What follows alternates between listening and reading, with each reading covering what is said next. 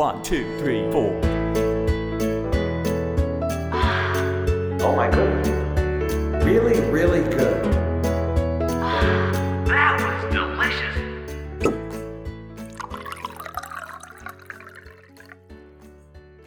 Hello，欢迎收听蛙 A 餐桌，我是爱吃、爱煮、爱分享的蛙蛙。分享了几集的食谱，不知道你喜不喜欢呢？娃娃今天要来分享一道很特别的料理。家里附近有间很好吃的花雕鸡，我原本也不知道花雕鸡是什么味道。跟朋友一起去吃过之后，惊为天人，想说天哪，怎么会有这么好吃的东西？但是因为这间店不敌疫情的影响，就结束营业了，觉得非常的伤心跟难过。啊，我的爱情敌不过疫情。幸好我在他们歇业前呢，赶快冲去买一波，记住他们花雕鸡香甜浓厚的滋味。花雕鸡是广东的一道地方传统名菜，属于粤菜系。在炒花雕鸡的时候呢，整个厨房都非常的香，非常的迷人。花雕酒的醇厚跟鸡肉的鲜甜结合，就产生了一种奇妙的香气。那在煮这道菜的时候啊，请尽量选用鸡腿肉，因为鸡腿肉的酒质滑嫩，久煮不柴。那因为这道这道菜呢，是稍微需要花一点点的时间，让它把酒味蒸发掉，所以呢，会建议使用鸡腿肉。花雕鸡的吃法，其实是等鸡肉跟菜啊吃剩下一些之后呢，再把剩下的酱汁加入高汤跟火锅料，还有面条啊等等的一起煮来吃，就像火锅一样，所以它可以一锅两吃。加入你自己喜欢的菇类、豆皮、锅子、火锅饺等等等等的，就看你个人喜好增减。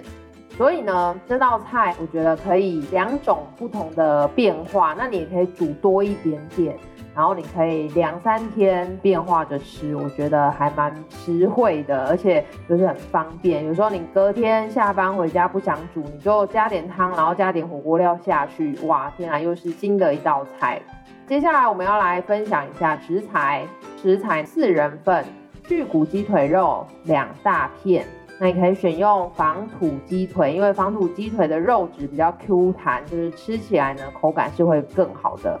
葱三根，老姜六片，整颗大蒜六颗，洋葱半颗，黄椒、红椒各半颗，香菜一把。听到这边有没有觉得跟糖醋鸡丁的食材有八十七分像呢？其实没错，这种鸡肉的料理啊，其实主要在变化上呢，会以变化酱汁为一种方式，所以只要是不同的酱料下去料理的话，它就会变成不同的菜。像这个花雕鸡、三杯鸡，或者是上次分享的糖醋鸡丁，其实它的食材都蛮接近的。所以你如果上次煮完糖醋鸡丁之后的食材还有剩下的话，你也可以来试试看这道花雕鸡料理。第二个要准备的是鸡肉的腌酱，酱油一大匙，蚝油一大匙，花雕酒两大匙，白砂糖一小匙，白胡椒粉少许。第三个部分是酱汁，酱油一大匙，糖一小匙，砂糖或冰糖都可以。花雕酒一百八十 m。那如果没有花雕酒怎么办呢？好，请到超市去购买，因为如果没有花雕酒，就不能叫做花雕鸡了，好吗？乖，所以赶快去全联超市买一下。接下来要分享步骤喽，将鸡肉切成一口再大一点的大小，因为在烹煮鸡肉的时候它会缩，切太小块啊，其实吃起来口感就没有那么好。把鸡肉腌酱调好，试下看看味道会不会太咸。如果太死咸的话，可以加一点糖或一到两汤匙的水，放入鸡肉搅拌均匀，放入冰箱至少四小时，隔一个晚上会更好。这边有个贴心小提醒，因为每个品牌的酱油甜味跟咸味差很多，所以你在腌肉酱汁的时候呢，你一定要试试看会不会太咸。葱切成段状，大约四公分；洋葱、甜椒切成一口大小；姜切成薄片；大蒜剥皮后不需拍碎。热锅以后加入一大匙油，先爆香葱姜蒜，把爆香好的配料推到锅子的边缘，再来放入鸡腿肉。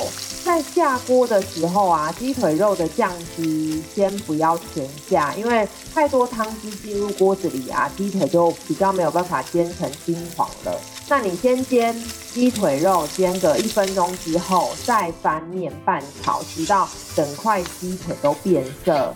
这个时候你就可以先把鸡腿肉先捞起来，如果没有熟也没关系，因为等一下还会再煮第二次。煎鸡腿留下来的油，继续炒洋葱跟甜椒。洋葱跟甜椒啊，要炒到变软，整个洋葱要变成半透状，大约时间五到十分钟。此时呢，要变软之后，你才可以加入鸡腿块哦。加入酱油、糖，拌炒至糖融化。加入花雕酒，开大火煮滚五分钟。让酒精可以挥发，但是留下酒香。这个时候啊，你就要试试看味道。觉得如果太咸，你就加一点水；觉得太甜，加一点点盐巴，中和味道。起锅前放上香菜就可以关火上桌喽。如果你不爱香菜，我知道有人非常的痛恨香菜，那你就忽略它吧。那如果你想要再多一点点的配料，让这个菜更有层次也 OK，你可以加入玉米笋，我觉得它也蛮适合的。食材小科普，听完食材的分享跟步骤呢，应该不会觉得太难，对不对？我无言以对。接下来我们就要来做一个食材的小科普，今天要来介绍的是花雕酒。花雕酒啊，它的起源非常的古老，起源于六千年前的山东大汶口文化时期。那花雕是由糯米、麦曲、泉水用古法酿制而成，含有多种的氨基酸跟维生素。根据储存时间不同，花雕酒有三年陈、五年陈、八年陈、十年陈，甚至几十年陈的，以陈为贵。总体来说呢，花雕酒它的酒性柔和，酒色橙黄清亮，酒香馥郁芬芳，酒味甘香醇厚。它可以直接饮用，也可以加热饮用。那加热后的花雕酒，酒精浓度降低，就变得更香醇厚实。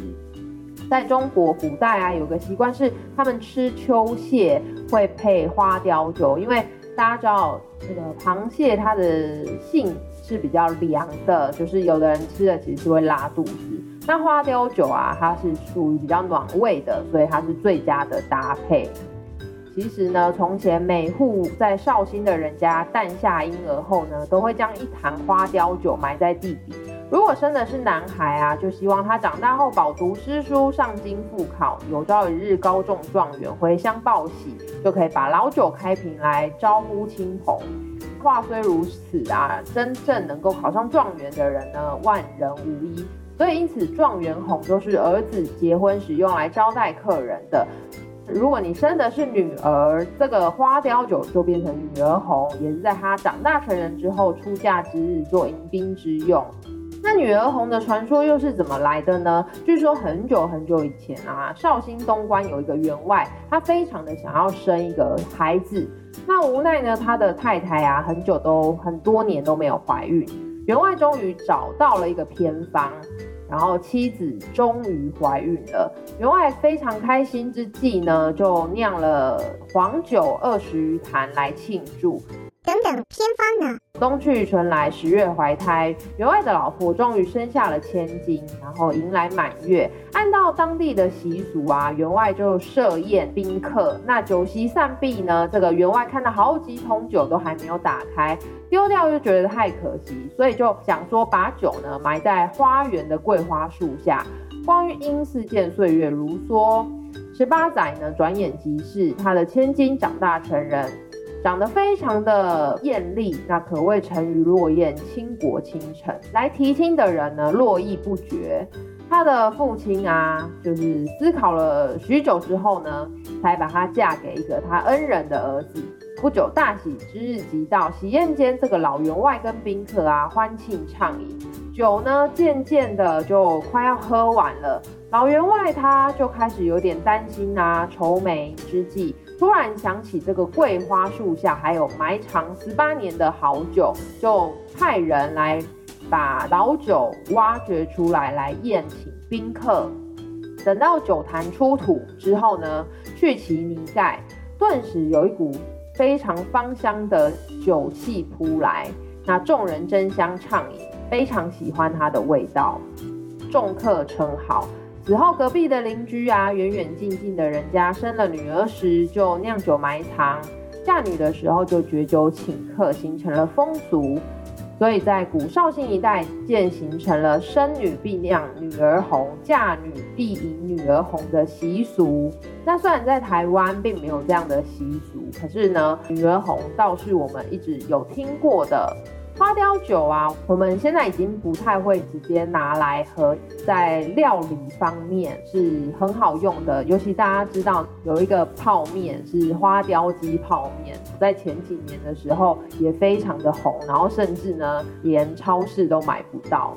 而且花雕鸡泡面是因为酒厂它酿了很多很多的花雕酒，可是销路不好。那有个员工啊，他创意一来就想说，我要怎么把这个酒消耗掉呢？不如来做做看泡面好了。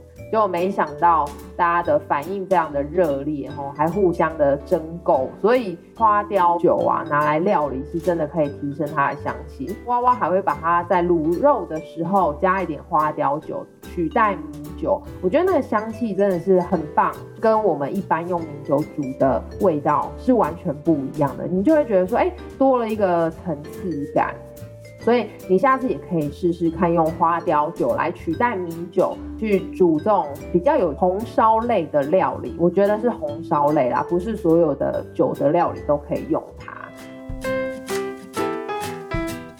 希望你喜欢今天的分享。如果你也有煮这道菜的话呢，也请你跟我说说看，你煮的味道如何啊？成不成功啊？你时间花了多久啊？那其实这道菜从备料到煮好啊，大约我觉得二十分钟是可以的，二十分钟是不是比 Uber Eats 快？